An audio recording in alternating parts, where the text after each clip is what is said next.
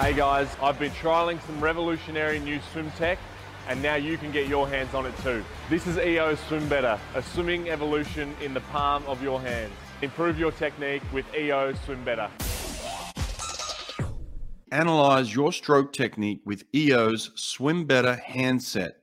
Go to eolab.com, use code Brett at checkout, and save 10%. We individualize training in the pool, so why not individualize your nutrition? Erica Beine of Beine Wellness Building will help you and your swimmers get exactly what each athlete needs through genetic testing and personalized nutrition plans. So stop guessing what you should and shouldn't be putting into your body. Athletes within a few weeks have noticed they're recovering faster because they're fueling their body with what they need and staying away from what their body hates. Erica understands swimming. She gets it. She's worked with over 20 Olympians, including the fastest man in the world, Caeleb Dressel. Group discounts are available, so go to Beine Wellness Building and get in touch with Erica today. That's Beine, B E I N E, wellnessbuilding.net.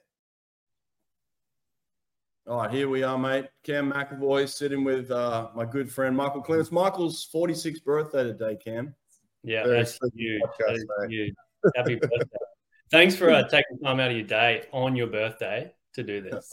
Mate, this is a very special one, especially to join Brett and yourself. And um, obviously, I've been a big fan of yours and watching, you know, what you've what you've gone through and where you are now. So really excited to hear what you've got to share with us. So um, yeah, yeah. Get stuck into it, eh? yeah, no, like just from my perspective, Cam, I want you to know, like, look, you know, there there was a time where I was the fastest swimmer from one end of the pool to the other in Australia, and, and I was very proud of that. And there was a time where he was the fastest swimmer in, in, in the in the history of the world in the hundred freestyle, right? So like him and I both have had moments where where we've been that person in Australia. Um, but today we're kind of coming at this as as fans of yours, man. Like we're just so like Michael and I have had so many conversations about you just privately. So it's like we're just we're just fans and what you've done and how you're doing it. Um, I just wanted you to know that, man. Thank you. Appreciate that a lot, actually. And I mean, as you know, because you have been where I am right now, in the sense where, um, like currently, I'm I'm living the current reality of of of this Aussie swim team, all that type of stuff. But I'm walking in the steps of those who came before me, and and you guys paved that pathway. Um, there's almost like that non-genetic ancestry that you kind of follow along. You adapt onto yourself, and you you take that forward too. So, uh, yeah, I mean, it couldn't have the the long chain of Aussie swimmers. It, it couldn't have couldn't have been paid without those who came before. Yeah, yeah, yeah. No, absolutely well said. There's a lot of people that came before us, and yeah. then and then many that came after as well. You know, we we we think of an Eamon Sullivan. Eamon, Eamon kind of like was guided by Michael at a, at a period of time too, and then went on to do his thing. So it's, yeah, yeah, long long list of Aussie sprinters. Um, I mean, I mean, Kyle Chalmers is doing a, a, brilliant job himself in, in the hundred as well right now. Like what a what a swim he had as well. So to, to see both you guys at the same time, you dominating the fifty, him dominating the hundred, the way you did is a is a really proud moment for us, right? Yeah, absolutely. I mean, obviously, you know, for, for Kyle again to to win that hundred, which is the only major he hasn't won, and and then yourself to you know to to come back like you have, it was uh, yeah, well, you kept us busy on the phone, that's for sure. So, um, yeah. but yeah, pretty. Um, so yeah, obviously this is a um, a monumental year, and it'll be uh, interesting to see how you how you're approaching it, and and yeah. want to see how you how you've managed to come to where you are now. Yeah, yeah. Yeah, yeah. Sure. I mean, the beauty in it too, as well, is like men's freestyle in Oz is is on fire right now. Like you got me in the fifty, Kyle in the hundred. You got Shorty winning the 400 in a 340, mm. which is insane. You got yeah. Lige, you got world champ last year, so the depth is there, which is uh, yeah, unreal. Um, and then mm. you've got Shorty medaling in the eight, the 15 in, in historic times too. You've got the Aussie men's four by one with the gold medal mm. again. It's been yeah. what, 12 years since we won that. Mm. Um, and then, yeah, you don't, don't need to say it, but the women's side is obviously on fire. They've been on fire for a long time now, but it's really good to see the men, the men's freestyle and Oz do what it what it's yeah. doing right now. Yeah, actually, yeah. Cam, can I ask you because it on. sounds like um, you know, sounds like you like you contribute a lot of your current success and where you are, you know, to to this to the team, to the Aussie swim team. And we obviously fed off that when we were on the team and, you know, some of the likes Thorpe and Hackey and mm. Susie. And, you know, when there was success in the team, it bred success and how mm. your, your kind of your journey, you know, first of all, why you walked away and then, um, and then obviously coming back, how much did that team environment and what type of team environment helped you to get back to where you are now? Well, it's like a it's like a field phenomenon. I, I was talking about that over there, um, where day one happens, and I, I, think we won four of the five gold medals. Uh, we had a world record in the women's 400. We had Shorty going 340. Uh, we had the the women's four by one free break the world record again, and then the men's four by one step up and get a, the, the gold medal after 12 years. And that type of opening night just uh, virtually sets the scene, and, and the ball starts rolling. And uh, like like I said, you you kind of you, you lock into that momentum, uh, that kind of energy that's around the team, and, and it makes it that little bit easier to to know that uh, so many people have been behind the blocks at the Worlds this year. They they were able to step up, do what they needed to do, and you you spend what three ish weeks with them beforehand. You see them mm. uh, that they're very human side.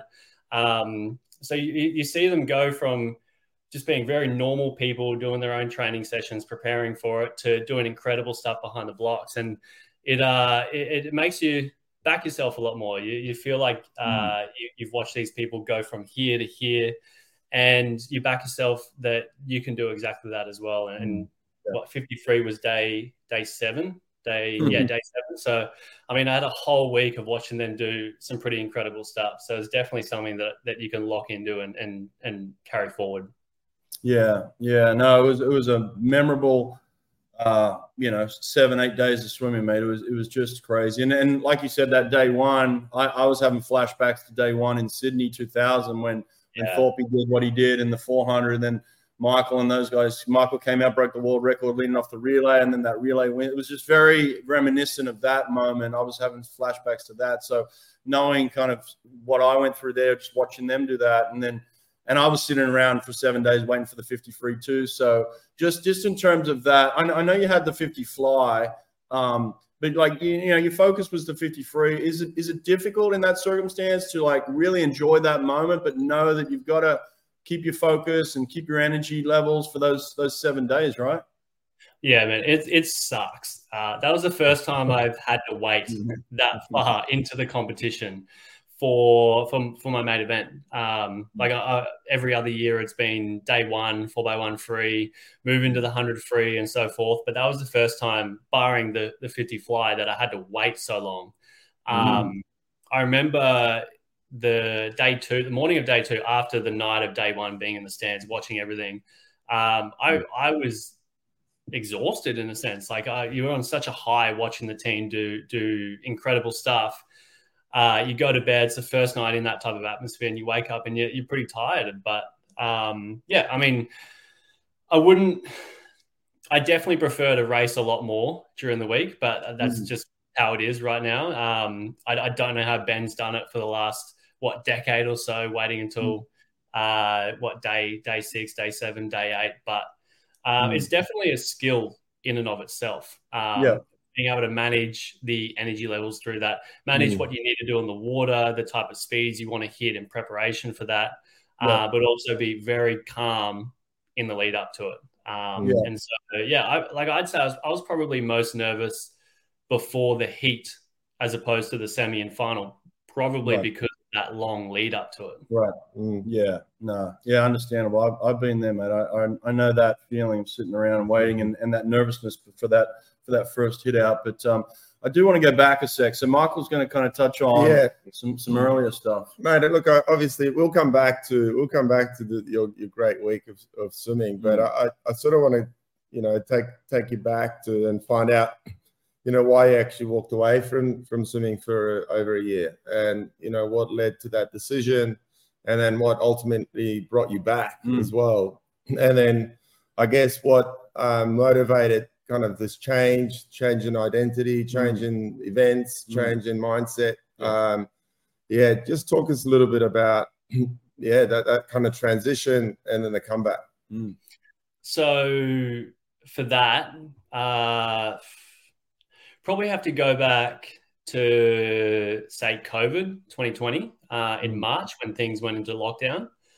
Um, that was the first time I've had longer than roughly three weeks off in in 18 years. Um, mm-hmm. From when I was about nine uh, at Miami, um, I probably had I, I, had yeah pretty much three weeks off a year, year in year out. And so that COVID break was the first exposure to. I think I had seven months in total out of the water then, mm. um, and then obviously prior to that, probably from 2017, each year uh, progressively I got slower in my in my racing. Hmm. Um, mm. I was putting in, I guess, what you'd call overall more and more work, more and more volume. Um, I was I felt like I was trying to turn heaven and earth, trying to figure out maybe what's going on outside of the pool is is uh, affecting that. Maybe the sleep, maybe the nut- nutrition, all that type of stuff. Uh, mobility. Uh, I went through phases where um, on top of the 10 swim, three gym, I was going to basically like a, a yoga session every night. I went went like 31 yoga sessions in 30 days, just trying to get hmm. an impact on that mobility, trying to to just wow. shift things and try to get things to realign again. Um, but yeah, I mean, the more the more I voluntarily tried to dive into just the seasonal program and everything that that was given to me, uh, with respect to the 50 and the 100, the, the worse it got uh, as I got older. And, and so, like, there's only so many years you can take where you, you, you're rocking up to nine, 10 swim sessions a week. You're doing at, in that phase anywhere between 30 to 50K a week, three gym, year in, year out, and, and you're getting progressively slower every year. So, from a mental point of view, um, it, it, it, absolutely sucked. It was it, it's tough to do that. Um, it's tough to spend so much time uh, not only going through all of that work, but really, really wanting to rectify it. The way my my character, my, the way my head works, is just constantly trying to figure out uh, mm. why it's happening, new ways to kind of get around it, to realign everything. Um, that the added difficulty to that was uh, like I've I've always had, I guess, my ideas of different ways to train, um, different things I wanted to experiment with and, and work on. Um, and that was, there was never any space for me to, to, I guess, not only develop that, but have the space to, to execute it, see, see what yeah. would happen. Um, and so, yeah, COVID came around and, and I was just extremely burnt out. Um, I think swimming came back probably in Australia, I think four-ish, four or five months after the the March lockdown. But um, I immediately didn't want to go back. I was extending that off. Um, mm. In that period, I actually got into just normal gym. Um, when that started, I was 72, 71, 72 kilos in March. And when I came back in uh, late October, I'd hit 81. Um, but the gym I was doing, it was just like your normal, I guess, vanity gym. It was like one day would be uh, biceps and back, the next day triceps and legs, and like just doing, yeah, yeah, we know all about that. We're on that yeah, I was, going, I was going for that physique. Um, like, like, you've seen photos of me during pre 2020, like I was, I was a stick. Yeah. Um, it's just the amount of, I guess, aerobic loading. Uh, I guess maybe my genetic makeup. I just found it really difficult to put on any muscle while maintaining the overall workload. Um, mm. And so, yeah, in that 2020 break, it was it was starting to get too late into 2020 where if I wanted to make an attempt at Tokyo, I had to start to go back um, pretty pretty soon. Uh, and so mentally, I wasn't really ready to to get back in and, and go through the process, but I really wanted to to try and qualify. Um, and so, really, what was the, uh, the the Kickstarter for that was Dave Morgan, who I was training with at the time. Um, I think he dropped like a 23 2 or something in, in training, and it was a pool record uh, at that time. And he told me about it. Uh, I'd put on what eight, 10 kilos of muscle. Um, and basically, my my competitive side came out, and I was like, all right, I'll try beat that now. um, and so I did a did a dry land warm up, didn't get in the water, put my suit on. Dave was there timing. Uh, we filmed it as well, so we could send it off to um, uh, Tom Veith and and and Nezzy at the time to get a proper time. Um, and my first strokes back from seven months off was a 53, and I went 22.8. Um, mm. And to put that into comparison, in February in 2020, just before the COVID break, at Vic States, what we're almost three quarters of the way through our Olympic prep, and I went 23 0 at Vic States after like mm. training the house down in the sense of volume. And so, mm, yeah. point two from doing absolutely nothing in the water, just gym. Um, and that was kind of the first insight as to, okay, um, there's something interesting here. I really want to figure it out.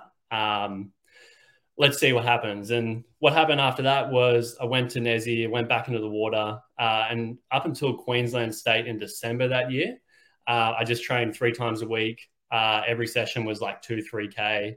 Um, it was just what 20s, 30s, 40s. I was doing a lot of it with Grayson Bell there. Um, and within two months, I was 22 1, 49 1. Uh, I was virtually doing what I was doing in season uh, under the full workload, but I was doing, relatively speaking, nothing um, in terms of volume. But I was doing, I was probably doing a lot more like race pace than than what I was before. Mm-hmm. Um, and after that Queensland State, um, I guess uh, people came up to me and were like, okay, you swam really quick off not doing much. Imagine if you took this speed now and you trained how you used to going into Tokyo. And I was pretty reluctant for that. Uh, but for like four months up until April, uh, I, I, went with it. Uh, and then every month we had a comp, and each comp I got a little bit slower, a little bit slower up until April, where I went 23 0 and a 53 again, and I think like 50.8 in the 100 free at nationals there. Didn't even mm. make the final, um, which was just absolutely disheartening. Uh, yeah, it, it sucked. Um, and so after April, um, basically kind of pivoted and tried to do, try to go back a little bit closer to um, I guess, what I was doing at the end of 2020.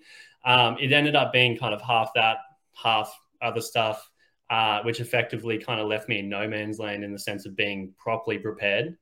Um, but by the time uh, Olympic trials came around, I got on the team. Um, nothing flash in terms of times. Technically, felt not great in the water. Um, I was just very lucky to get on that team, and then went through to Tokyo. Didn't swim well, and was just so burnt out. I was like, right, I gonna have what 12 months off. I'm just not going to think about swimming. I'm just going to go on, do my own thing, um, do whatever I feel like doing. And if if I if I get the need to want to come back into swimming in the future, I'll do that. If not, I'll just move on. Um, and so I had 12 months off from Tokyo, pretty much. Um, after maybe like three, like a couple of weeks of just doing really nothing, um, starting to get pretty bored, wanted to get moving and stuff again. So uh, got back into gym, um, working on just strength and mobility and all that type of stuff. Uh, got really heavy into rock climbing, um, which was fascinating. That that world in and of itself is, um, yeah, very far removed from what I was used to with swimming. Uh, like I, I, consider myself to be pretty, uh, I guess, pretty strong in, in pulling move, like like weighted weighted pull ups. I've done swimming all my life. I walked into this this rock climbing gym, and there's a calisthenics move called the front lever, where you're holding onto the bar, straight arm, and you raise and get your body out flat like that. Mm. And uh, they were doing like their training session there. It was like a circuit thing, so I jumped along. That was one of the circuits, and like for the life of me, I couldn't even do it with legs fully tucked um, up to my mm. chest, fully in a ball. And then there's these guys who are they're shorter, their their their forearms are the same size as their biceps, their sticks, and they're mm-hmm. doing full front levers with with one finger each side.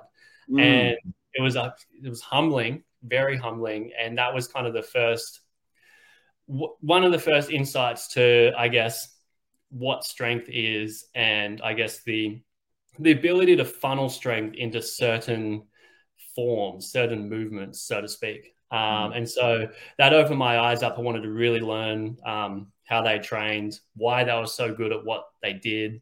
Um, and then I, again, with that, got really into rock climbing um, and did that for a long time. Uh, and then after that, uh, January rolled around 2022. Um, and we put me and Maddie put everything in storage from where we are living, rented an RV, and went on a four week holiday down the East Coast. Um, just stopping off here and there. We are with um, my dog too. That was yeah, that was beautiful. That was really nice. um, got to Sydney, and we loved it so much. We were there for three days, and we thought, okay, uh, there's a really cool apartment in Balgowlah in, in the, in the uh, Northern Beaches. We'll apply for it. If we get it, we'll move in. Um, if we don't, we'll just travel back to the Gold Coast, do what we're going to do.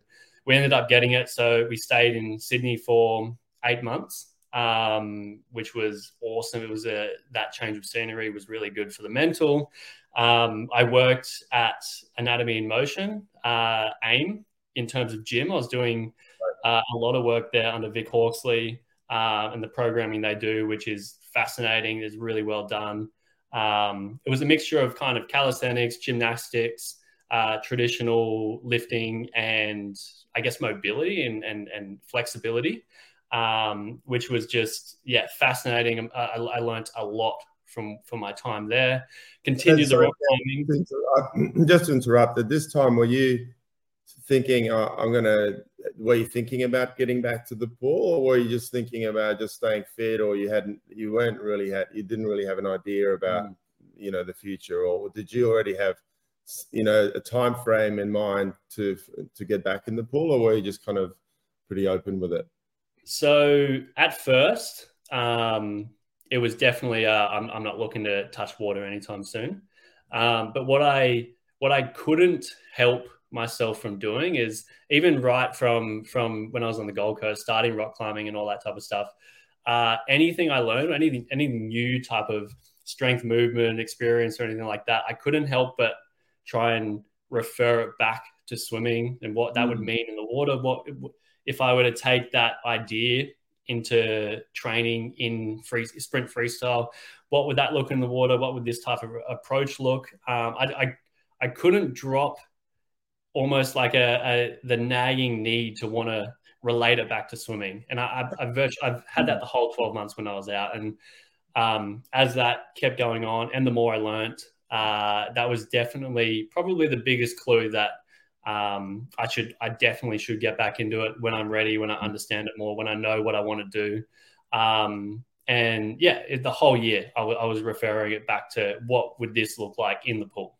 Former swimmers looking for a way to give back to the sport in New York City? Reach out to Imagine Swimming. Since 2002, they've been the premier learn to swim school with international and American staff, including Olympic champions Anthony Ervin and Eric Vendt. Imagine Swimming offers infant to adult classes, plus competitive team options, water polo, and an artistic swimming club coached by an Olympic silver medalist. With flagship locations across Manhattan and Brooklyn, Imagine is always looking for the next generation of swimmers to pass on their knowledge and passion for swimming.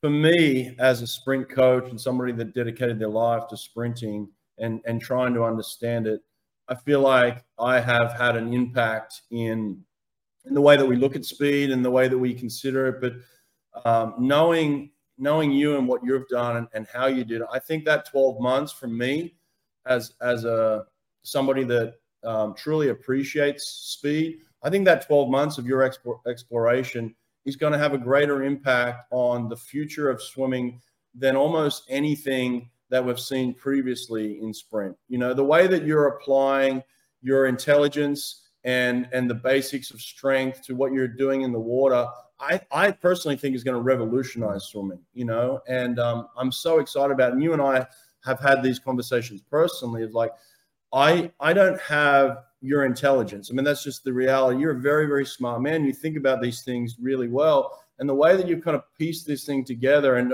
and applied it like you said over a 12 month period of like taking things and putting it all in this bucket and kind of figuring it all out ultimately, I hope that that that that 12 months of work that you put together ultimately will be studied into the future and mm-hmm. tried to be understood by many many people into the mm-hmm. future, mm-hmm. so that so that we can figure out well, what's the limits of speed in the water. You know, right, right now we're, we're stuck on 20.9, but for me, I'm like, we we should be thinking 19.9. You know what I mean? And, and this is where I think this 12 months that you had this journey is going to really change the way we we train. I think. Yeah, and for, for listening to to your story, Cam, it's you know I, I, think we can all relate where we've gone through tough periods in the sport, and you know again, like you, you mentioned, trying to repeat training sessions that you've mm. done in the past, compare your past times, mm. and always benchmark against things that you've done before.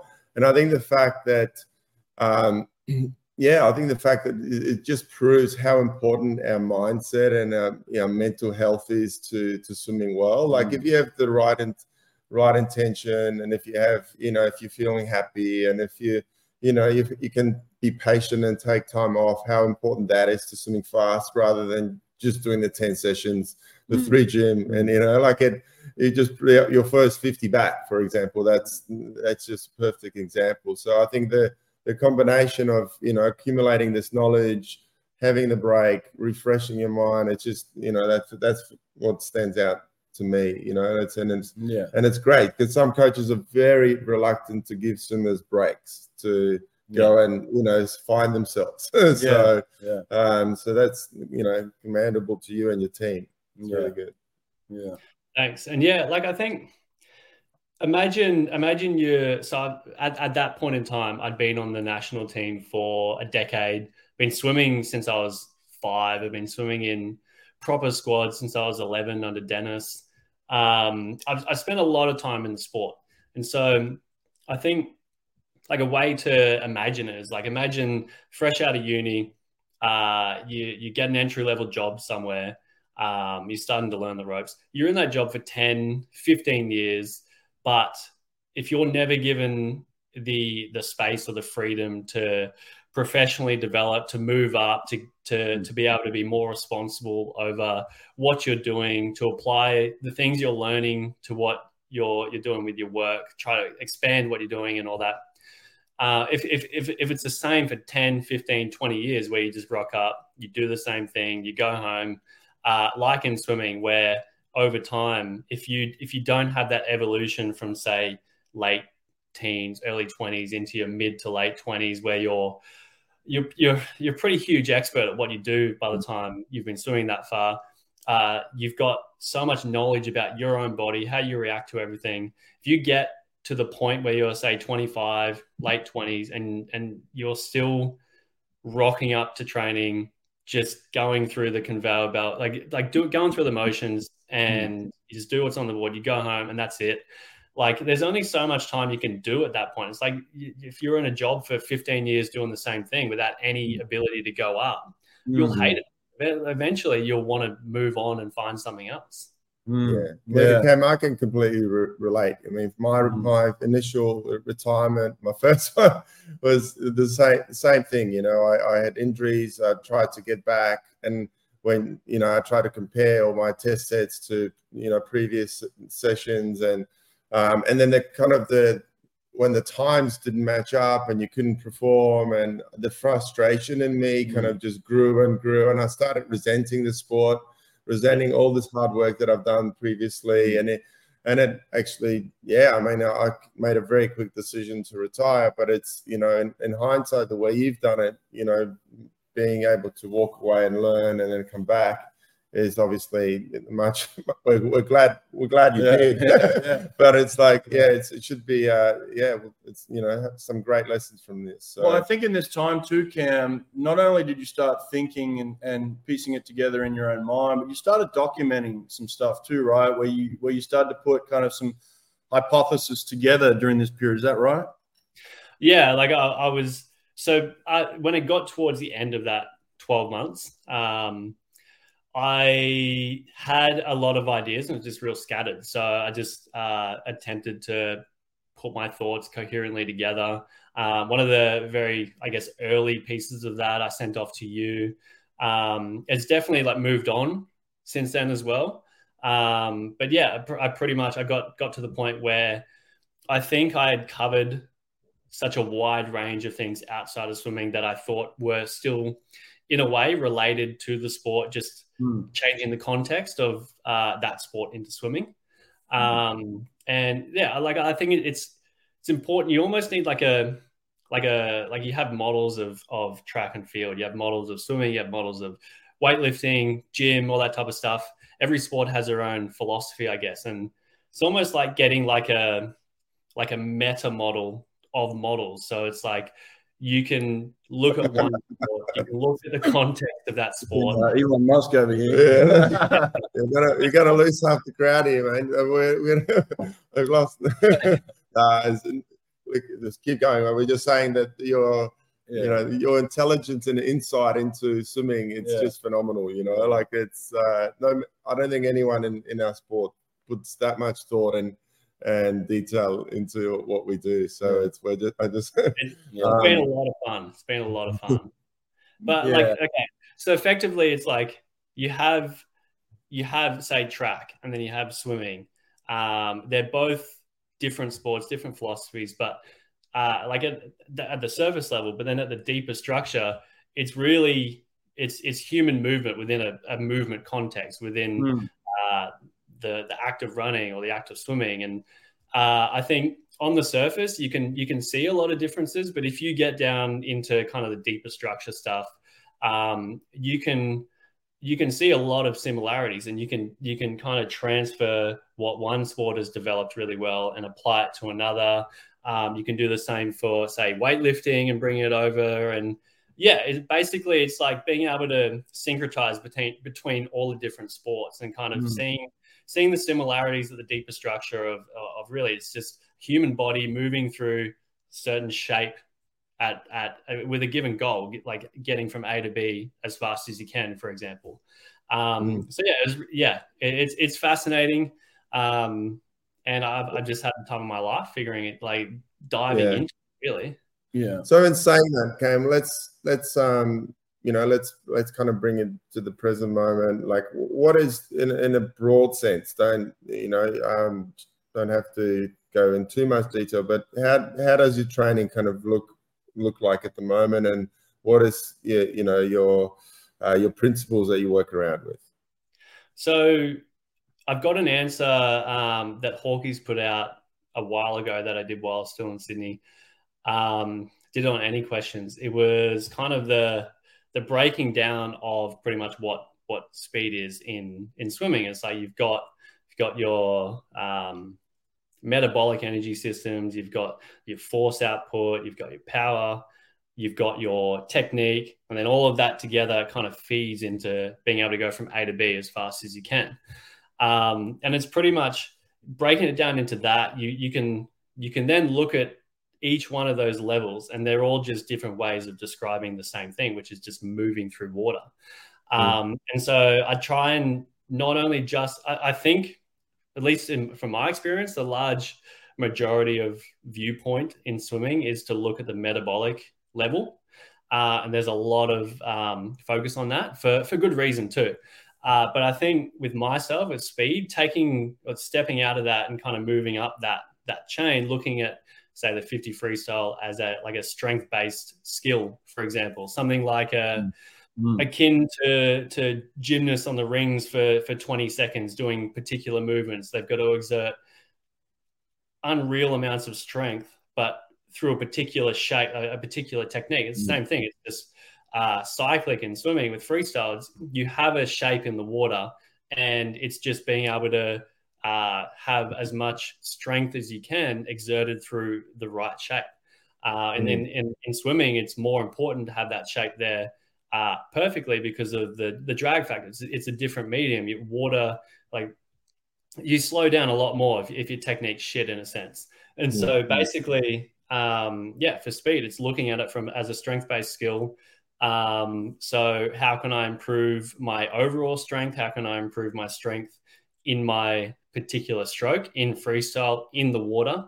Uh, and then after I have developed strength through through resistance training and all that type of stuff how do i then feed that back into being able to have that strength at a, at a, at a body weight perspective so that when i get up behind the blocks when i'm fully peaked i dive in and everything's just really well aligned at, at whatever is needed to move the body through the water as fast as i can as strong as i can in the in the best shape i can because like you could be you could be the fittest person in the world in swimming your metabolic capacities could be through the roof Uh, you could be extremely strong, you could be jacked, but all of that eventually has to be fed through the technique in the water.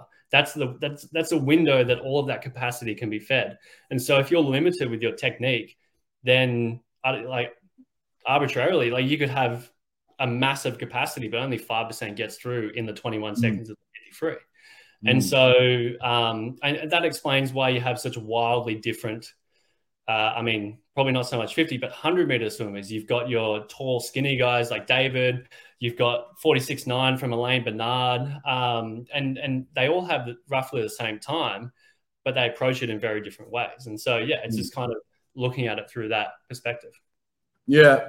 Cam, as, as a 100 guy previously, I, I think, I mean, you swam the 200 obviously very well as well, but I think most people would identify you as kind of the, as a 100 swimmer, that, that 47 one you did, I think, is, is would go down as one of the greatest swims in history. It was just it was a beautiful swim. I think everybody can agree on that.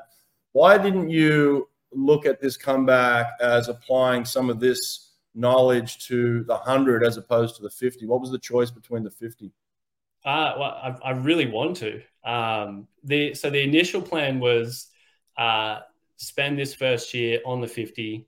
Um, in my in my head, I just wanted to get as deep into the 21 seconds as, I can. When I started, um, it had been four years since I'd gone 21 in 2019, um, and yeah, it was really just. I thought it, it was much better to get speed first uh, mm. with Paris in mind, and then develop the conditioning around that speed um, in pretty much from now leading into Paris.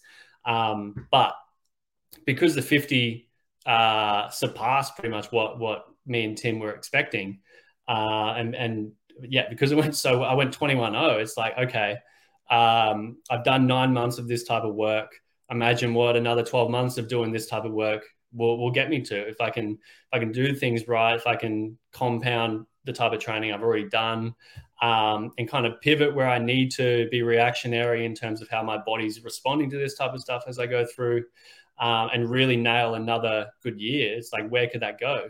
Um, and mm. then on the other hand, it's like, if I wanted to try and see where I would be for the 100, then how would that affect my 50? Um, maybe maybe my 100 gets pretty decent again. I, I go 47 again, um, but my 50 drops back to a 21.6 or something like that. And then so I, I, could make two Olympic finals, but I could be fifth, sixth, seventh, or, or something like that. Or mm. I'd double down on a 53, still race the 100, just wherever that lands, it, will be. Um, if it's good enough to help the boys out in the relay in a heat, maybe, or, or whatever it may be, um, that's great. But try and nail the 53 and, and just see where it goes. Yeah, yeah, yeah, mate. I, I love it. Listen, with, with 21 speed, I, I would think that you could turn around and at least get to the 80 meter mark Pretty scary. Feel it's, it's, it's, scary and it's, it's scary and exciting, you know, for as in like scary how fast potentially this could be, and also yeah. um, and exciting for us Aussies and yourself, I'm sure. Yeah. Um, but um, you know, did you have any doubts in, in, in this process, like in the last yeah. say nine months, where you, where you sort of just like you said, you doubled down on the 50, yeah. you know, and you obviously had the 100, 200 background, you swam amazing 200s as well. Um, you know, did, at any time did you sort of doubt it, or were you like all in? Um, so yeah, when I started, up until so I got back in the water first week of October, um, as in doing this type of, of approach. I was doing a little bit of swimming before that, um, but it was pretty scattered. Um, so October started back. Mindset was 50 and 100, but let's get the speed first. Um, two months within two months, I, I hit that 22 at Queensland State and 49 two in the 100. Mm. Um, that was a good sign, especially the 50, because I was 22 3 in Tokyo after the, the prep I did there. And then 12 months off, eight weeks back, I was already quicker. Um, mm. So that was a good sign for the 50. The 100 was um, standard in a sense. Like I, had done that before in the same approach, like eight weeks back after mm. the seven months off in, in the COVID year. Um, and then two months later, uh, I was really fatigued. I'd done a lot of resistance volume. Um, had that type of the same same type of like neural fatigue, physical mm. fatigue you get from doing a lot of gym, but it was just water based. Um, and I was able to repeat the 22.0 um, in yeah much less favorable conditions in a sense. So Yeah. that point, it was like, right, okay, if I'm that fatigued and I'm hitting 22.0, then I'm definitely pretty, pretty comfortably within the high 21s.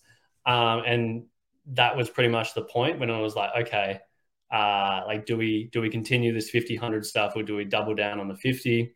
Uh, a month later, raced again in March in Sydney, uh, went 22.0 again with more compounded uh, fatigue, and the 100 just didn't feel right in a sense. Um, and so, yeah, effectively, pretty much after that, we are like, right, we'll go re uh, rest after that. So yeah, pretty much from March, it was um, doubling down on, on the 50. The one time that I started to go, oh shit, like maybe this, maybe maybe maybe I'm just stuck at 22.0 or something like that was uh, by the time I got to May, the Sydney Open, uh, when I went 21.8, for, uh, 21 for the first time since 2019. The week before that, I was just swimming horrendously in the water. Um, like I, I'd be doing like dive 25s, dive 35s, and I'd be I'd be like 22 high pace in a sense. Um, which yeah, that was a that was a point where I was like, right, okay, um, maybe this isn't the the best approach, so to speak. Um, but then in hindsight, that was that was just when I was at my the peak of the the the, the fatigue of the whole season, kind of adding up. Um, so yeah, I had a little bit of doubts as as I went through, but um, probably not as much as I would have originally thought. Yeah.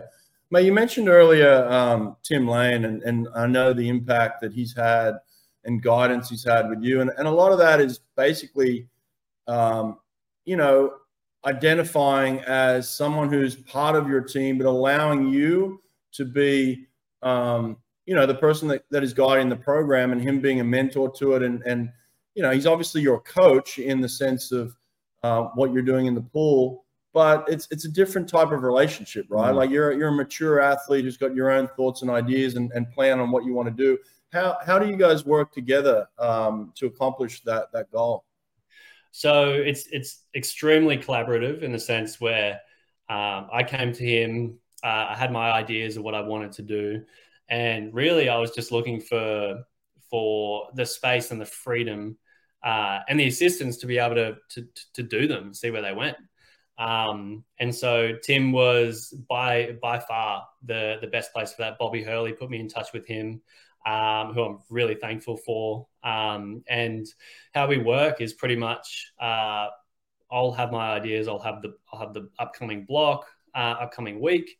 Um, have that in my head, or I'll write it down. We'll meet up. We'll, we'll go over it. Tim's got deep knowledge um, from his what eight plus years or something in, in the US. Mm. Uh, a lot of it was uh, access to resistance training, very new stuff uh, from an Australian perspective, very new stuff. Um, and his knowledge on that type of stuff went went a long way.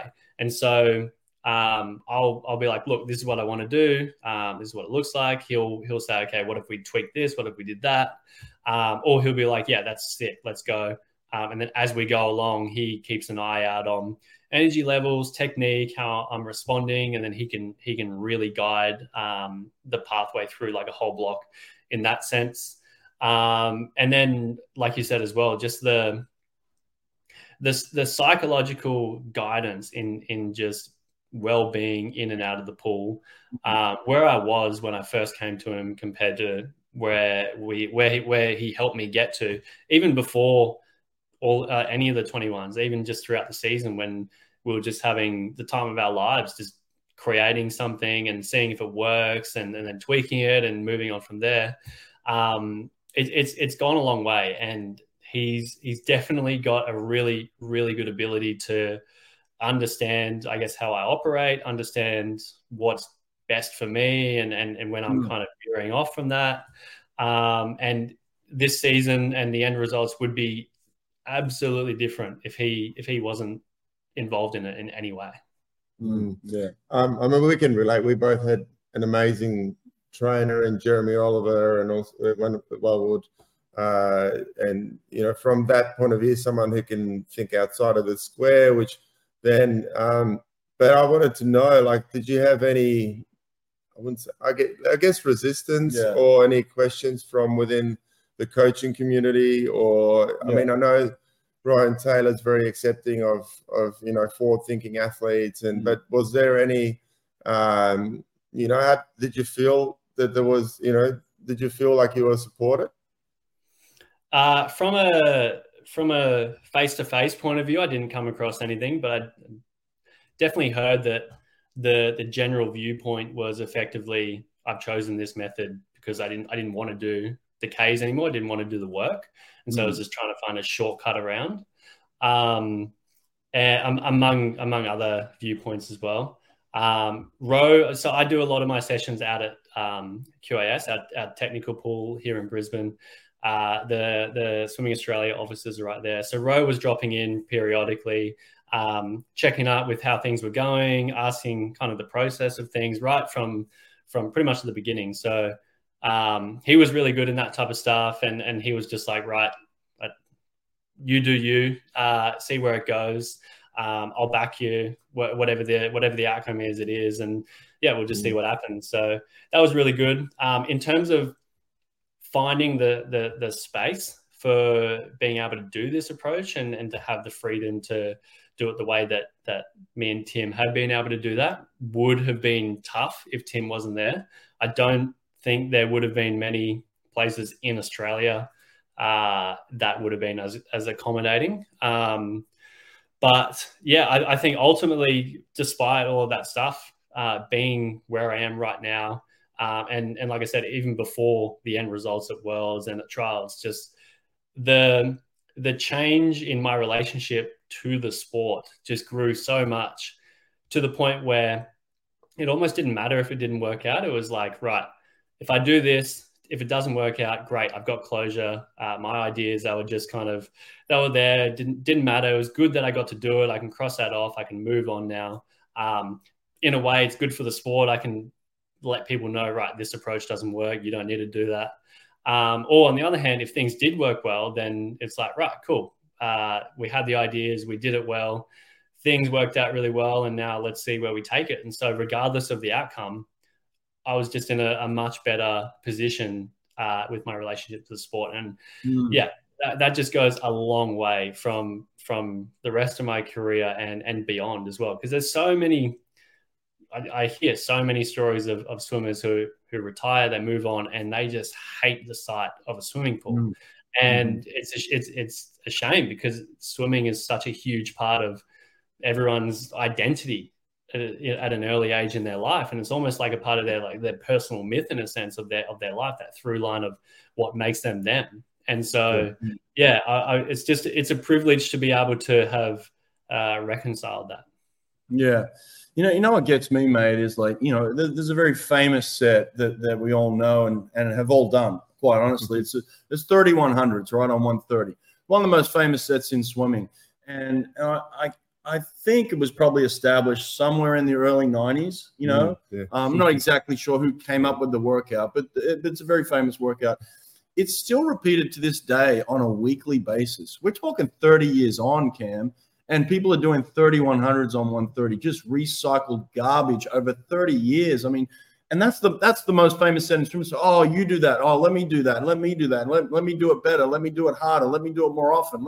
And it's just this crap idea of just beat down beat down beat down that we just pass on this knowledge of like hey i did that. You should do that. And and the thing that i'm loving about what you're doing and and and kind of exploring is like we've got to be better than that like we've got to move beyond that mm. we've got to look at things differently. We can't just be doing the same. It's, to me, it's like grabbing someone by the hair, and that's not good for us because we don't have any. But if I was to grab you by the hair and just beat your head up against the wall and say, uh, you know, I hope we get a different result this time, you know, it's like yeah. that's what we're doing in swimming, really, isn't it? Yeah, and I mean, for, definitely for the fifty, maybe for the hundred. Um, who knows beyond? But it, it, it, just doesn't make sense. Like you think of a, a, a traditional 20, 30, 40k per week season, especially if you're, let's say, just a 53, you're doing 30K a week.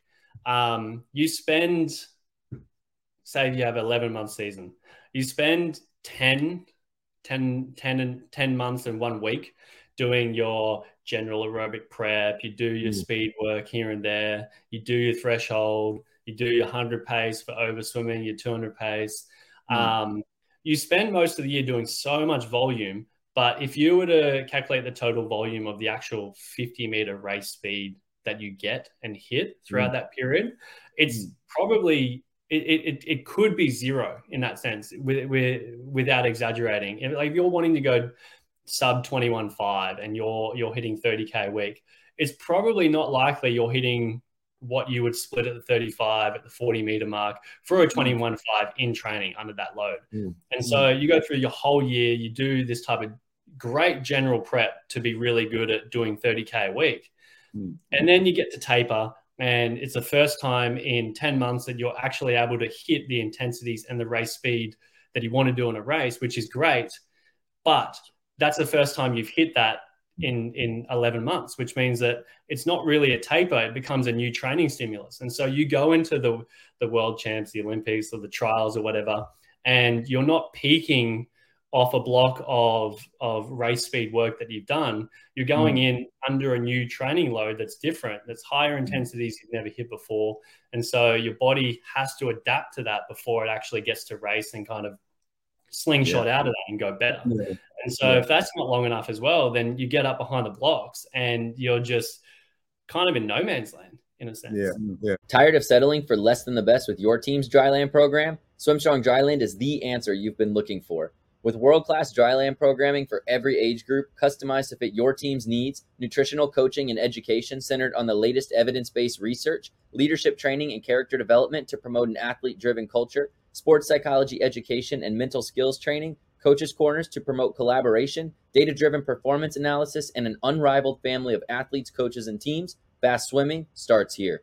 Look, I think it's obviously, I mean, this relates to why, you know, people that race a lot you know, mm. in constant races uh, do so well because it it you know it, it well it multiplies that volume of you know of that you know top end speed. You know, it's basically the best type of training, which um, you know is is been proven. But um, like I wanted you to kind of dismiss this myth that has been going around that. Mm. Uh, uh, well, we've heard whispers that people have been saying that you're you know it, you're swimming so well because of your background of the 100 and 200 and the great work that you've done and mm. um, you know so we just wanted to hear from from your mouth. You can dismiss uh, that myth. I mean it, it doesn't make sense because a very common thing that gets thrown around is if you have a week out of the water it takes what is it two weeks to get back to it or something like that. Uh, mm. who knows how long that's been around for but i mean i had 12 months out of the water um, going into this season. So under that idea, I would have been insanely detrained. So a lot of that wouldn't really be there at all. Um, even if you go back through the COVID period, so really I hadn't re- I haven't really done too much traditional aerobic stuff since March 2020. So it's been a long time out of that. Um, the the only thing I can think of that I could maybe say that type of work helped was that I just had a lot of exposure to doing freestyle. and So I had more time to mm-hmm. develop what I think would be a good technique.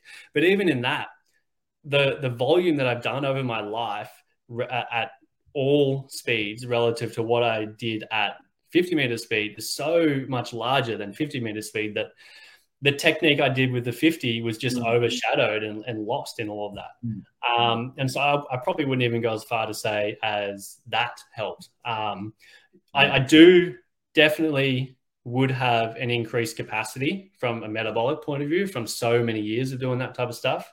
That could help in this type of training in terms of uh, recovery between session to session, but that mm. has absolutely no impact on my ability to go uh, a 21.5 split to the 35 six times in training or something like that. Like mm. to actually hit the 50 meter speeds that I want to hit in training, um, mm. it, it, yeah, it's you're comparing apples and oranges. It's just like actually, yeah, yeah. Tra- track cycling is a, is a great example. You know, they're uh, they're sprinters on the track. They mm. would warm up for two to three hours to do two sprints at race pace. Mm. You know, and it's and I've seen them do it, and it's it, mm. it's and the process they go through to mimic their race conditions just yeah. for two. Sprints. Yeah, no, I, I had the same experience with Maurice Greene a good friend of mine, John Stephenson. I went to visit him at UCLA, and he was training with Maurice Greene after he'd won the the hundred in in Sydney 2000. We went there for a week, and that changed my perspective on on sprinting completely. You know, um, what I saw him do, he basically he'd come into uh, he'd come into the gym, they'd lift for an hour and a half, then he'd go to the track and they they'd loosen up for about 45 minutes, and then like you said, they'd just run race pace sprints, you know, four or five of them, and then cool down. So they had they had like a three hour workout, you know, beautiful um, work in the gym, translating it over to the to the track, and they they did that five times a week. That's all they did, you know, five five sessions a week, and then Saturdays was an active recovery. Sunday was a was a passive resting recovery, and then they come back and do that that cycle again. Mm. And and these guys were just hitting race paces in practice like I'd never seen before, Mm. just speeds at you know lightning speed. And and it's it's similar to what you can you know the philosophy uh, is of, of like hitting specific paces in practice right? Yeah, yeah. Like this whole the last nine months, I've done by far the lowest overall volume I've ever done, but probably at the same time, I've done by far the largest overall race pace speed that I've done. Um, and so it, it, it's it's it's just that um, idea of specificity and, and time within that, and for, even from a technical point of view, which in swimming is so important because of the medium we're in and everything.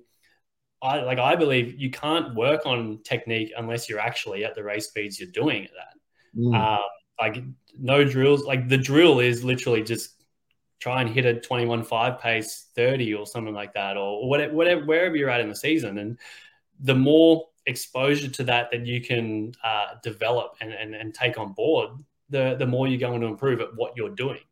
Uh, like, like taking Usain Bolt, for, exa- for example, I know it's a, you got the track running, you, you've got that impact to the ground and all that type of stuff. Um, but like what 30, k for swimming a week? That's three marathons worth of swimming if you take the 10k. uh, w- would Bolt be doing 120k a week uh, while he's prepping for the 200 for the 100? If he's doing 120k a week for what? If he did that for 15 years before he decided to do the 200, would people go, oh, yeah, he only went 19.1 because he did 120K a week for 15 years? Or is it hmm. because he did race pace and actual 200 work and, and proper sprint training afterwards? So, Yeah. yeah, I mean, it, it's pretty, it's, Also, did you feel like obviously it's a different stimulus? It's a little bit more neural. You feel get a little bit more neural fatigue, and um, did you have did your body have to adapt to? Uh, did it take a while to adapt to that? Obviously, from going probably more strength and explosive based in the gym to then doing more explosive and strength based in the pool. That that transition, how how long did that take to to sort of uh, adapt? It, it, took a little bit, but not as long as I thought. Um, my my first resistance session that I did, I'd never done resistance properly at all in my in my entire life. Um, and my first resistance session, I put two Finis chutes on, the red and the blue, um, and it was just 6 Mhm. five cycle sprints on like two or three minutes rest in between. Um, I wanted to do more, but I could only do six, and I just broke down. Um, I got out of the water, I went home, and I, I had a two hour nap. I was so neurally fatigued. I don't nap ever, usually as well. And so the first three or four weeks of doing this stuff, I'd finish my resistance session, I'd go home, and I'd have to sleep it off. Um, But starting at say six reps, uh, six yeah reps of that. By the time I that was October. By the time I got to January, February, it started to really be able to put a lot more volume on that. March, I really hammered the volume uh, on resistance there as well, and it really, it, you, you, the body adapts a lot faster than you expect. Um, and I'm, I'm, like I've been doing gym my whole life. Um, it's, it's, an element of that, so I've, I've, had a little bit of a training age in that sense. Um, and I, I, like to look at resistance sprinting as a, a like a, I guess, a velocity based gym in the water in a sense. Um, and so yeah, it's it's it's a lot quicker than than probably what you'd expect. Yeah, yeah. Cam, I want to. I appreciate this, by the way. You you digging deep into this stuff, and look, look. To be fair, we're, we're an hour into this thing, and I think probably a, lot of people are like, "Where's the blueprint? Where's the blueprint?" I'm not. We're not given the blueprint. Like th- this is yours. We're we're a year out from Paris, man, and the you you've put in, you know, like you said, over 15 years of work into being in a position now where you're the most dominant sprinter in the world. And not, you didn't you didn't win the world championship. You dominated the world championship. Mm. And like you've earned that. And and for us to come in here and say, well, give us the blueprint, I just think is is wrong and selfish. We're not going to do that. But I appreciate you you digging deep into kind of um, you know what you are saying, what you are revealing. And if if you're smart enough and you're listening to this thing, there's so many things in here that you can take from this podcast yeah. and apply, you know, and then figure it out yourself. But the bottom line is what you're basically saying is, hey, I didn't just do what I've always been doing. I've I've tried something completely different. and I'm having extreme success oh, yeah. with it. Um, I do want to touch on the psychology a little bit because yeah. I think that's important too. You, you look, we all hear rumors about ourselves and what, what we can and can't do and things like that. I think I think the thing that was kind of circulating about you is that you couldn't win the big one, right? Like you couldn't you couldn't finish the job under pressure. I mean, not only did you did you do that, you dominated the world um, a few weeks ago. So it was like you went prelim, semifinals, you got faster, faster, faster, and and you win this thing by half a second. So just in terms of the psychology, how was that uh, for you to overcome as well. Bouncing back from the 50 mm. fly as well. Which, yeah. You know, I don't know how you felt about that. So just run us through the week quickly if you can. Yeah. So 50 fly um, felt awesome swimming. Um, and then I had one of the world's worst touches. I pretty much literally finished like that. Yeah. Um, the only thing I could think of was because I'd, I'd watched the 0800 fly finish um, more times than I'd probably done uh, at speed fly finish. So mm I was mm. at that point and was like, right, that's the only thought that went into my mind. Phelps did an extra stroke. I'll do it. Um, it was horrendous and put on a lot of time to what it would have been, uh, which was a shame because I was 0.04 off going into the semi, which would have been nice to do another swim. Uh, but we got the, the the data back, and up until the 45, I was pretty much on the same pace as what I what I did at the trials the the five weeks before. So um, from a swimming point of view, it felt I was pretty confident because that hadn't changed. Um, and I was more confident because I'd done a lot more work on freestyle between trials and uh, worlds as well in terms of that final bit of prep. Uh, but in saying that, I was definitely most nervous um, going into the heat of the 50 um, because I guess yeah, the the the, the trope, the, the self identi- self identified belief of okay, um, mm. it's been up up until that year from from Rio, it's been pretty much every time I've gotten to that international stage, it's been really hard for me to to get close to a PB, get close to what I did at the trials, um, and so I was like, right, okay. Everything is so wildly different this year. The approach is different. Uh, my mental headspace going into worlds was very different. My confidence in what I could do in the water was different, but it was mm. still it was still there. It was, it was lingering as if like okay, um, what really is that, so to speak. Mm-hmm. So um, yeah, most nervous for the heat. Got up uh, after my dive, just locked into my stroke, and and it just flowed real nicely. Felt real strong. Uh, 21.3, which I was real happy about. It was faster than my old PB, quick as I've been internationally by half a second. Um, and after that, it was it was virtual. I just felt peace in a sense. Um, mm. I remember going into the the semi just really peaceful with where I was at, really confident. Um, I think a lot of that was the confidence in just what my approach to training was. I'd done so much race pace over the last the last year. I've done uh, tons of, of, of under the microscope, uh, video analysis, electronic timing, 25s, 35s, um, at, at, varying levels of fatigue, freshness, preparedness, um, and I was still able to hit X, Y times over and over again. So um, just the, the approach and, and I guess maybe just how I work, just having that volume of consistent, uh, I guess, success over the year within training um, just allowed me after that heat to just be very at peace with what I was doing. And it was just all I had to do was dive in, get into that that form of my stroke, and just let it flow and and, and hold on to it. And um, and yeah, that's that's what the, the, the, the semi was. The final was uh, fantastic. A little bit more nervous for the final because it's the final. Um, but yeah, uh, it was just probably a product mostly of just how I operated over the last year. It's very much in line with who I am as a person. The the freedom of having the the, the control over what I was doing, um, the experimentation with what I was doing in the water as well, and the and the the, the fun and the journey that that was, um, and the times I was able to repeat throughout the year. All of that just culminated after the heat to basically make make it feel like um, it was just another another dive 25 at, at QAS on a Monday. Mm-hmm. Yeah.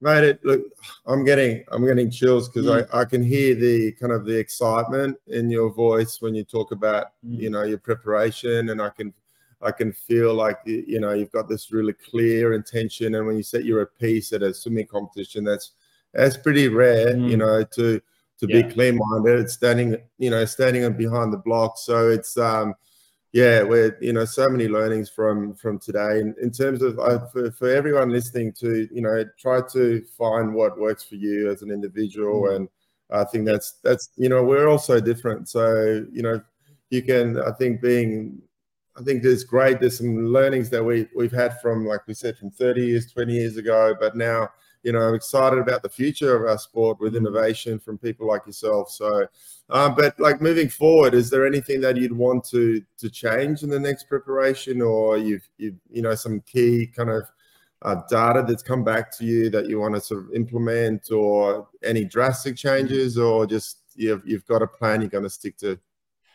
Um, so, so the nine months of this prep leading up to Worlds, the first few months of that was pretty much just let's try this type of uh, resistance. Let's try this type of uh, session for a block for a week, see how I respond, kind of get an understanding of, of, all that.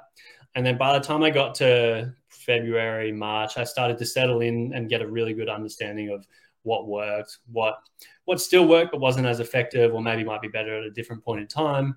Um, and so, really, from now into next year, it's just taking everything I've learned from all the different things we did and putting it together in a in a very nicely coherent year of work. Um, Mm. it compounds on top of each other, and basically just try and um, yeah compound the the progress I made and, and see where that takes me. Um, I'd like to get my dive a little bit quicker. Uh, I was 522 to the 15, um, which for me was only a 0.02 off the best dive I've ever done. Uh, but relative to the other guys, I think um, think Ryan was 508, Jordan 510 in that in that race alone. I mean, Caeleb's been 49, Ben's been in the 50s, Flo's been in the 50s. So I'd, I'd really like to get that down into the 5-1 something. Um, Mm.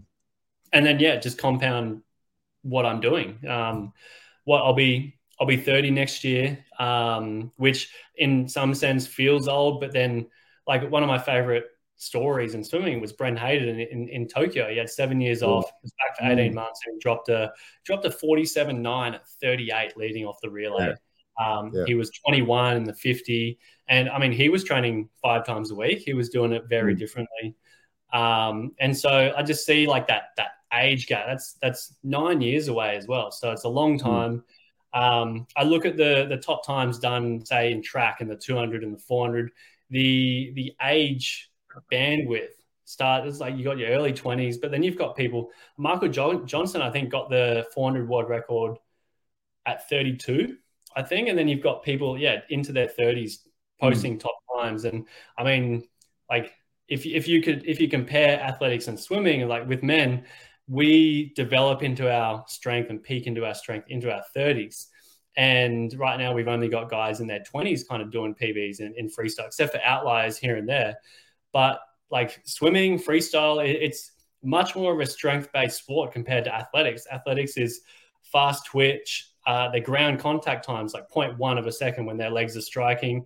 53, we've got like half a second to pull in the water when we're at 60 stroke rate. And like, well, that's that's five percent more time to apply strength in the water in your stroke, which is puts you a little bit further up the force side of the force velocity curve. So if we're getting stronger into our 30s and the track guys are still able to do really good times in, in, in their 30s, late 20s, then swimming should no doubt have people really up against their PBs doing best times into their late 20s, into their 30s as well. It just makes sense. So, yeah, yeah I'm just excited to see where it goes.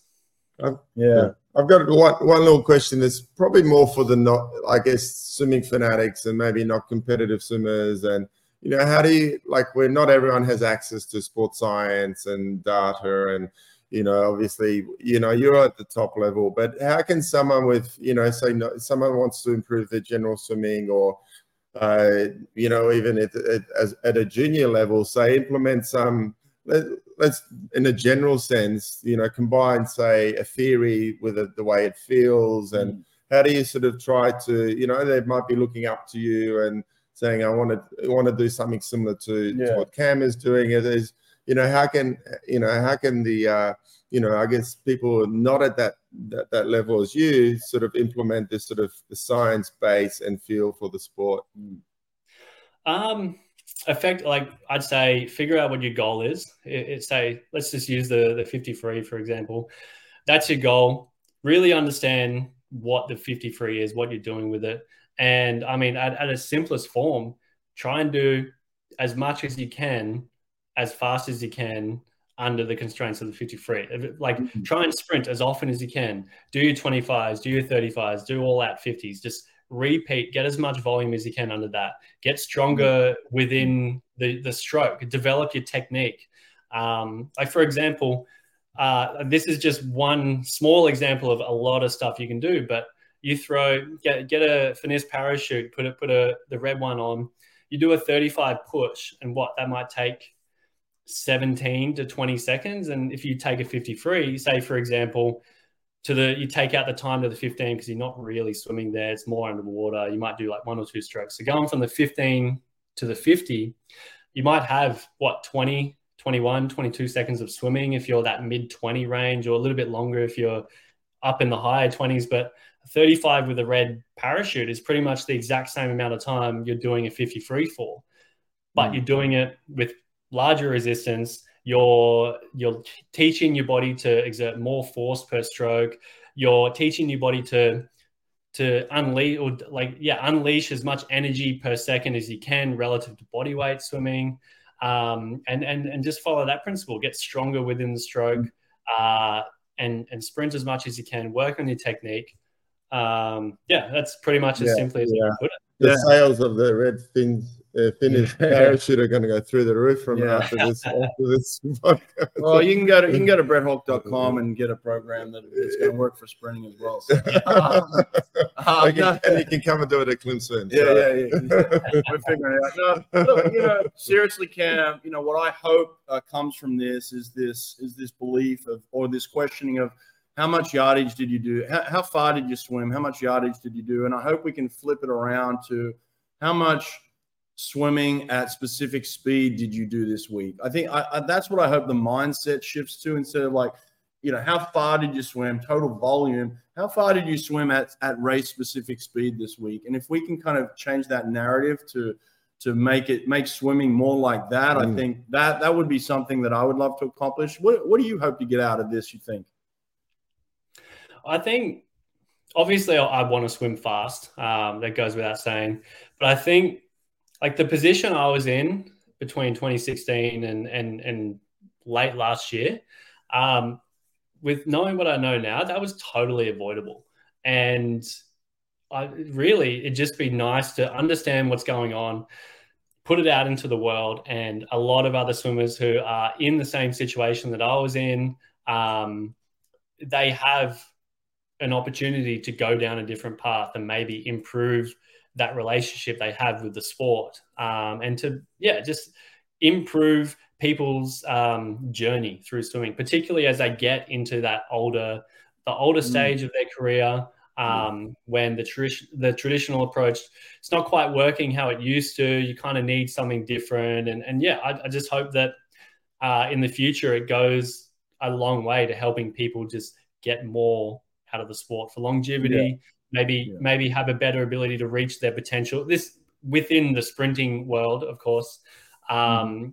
and also just to to be like a, a, a, little a little pocket of of of movement that kind of pushes the sport forward that one step so that you can kind of yeah continue that momentum of, of what is a long history of of world swimming um, like i wouldn't be where i am without the the pockets of guys around the world over the, over the, the last decade doing what they've been doing and, and, and how that's been really different with with what Ben's been doing over in Gloria and, and whatnot, and, and James Gibson with Flo and Ben and you and Bruno.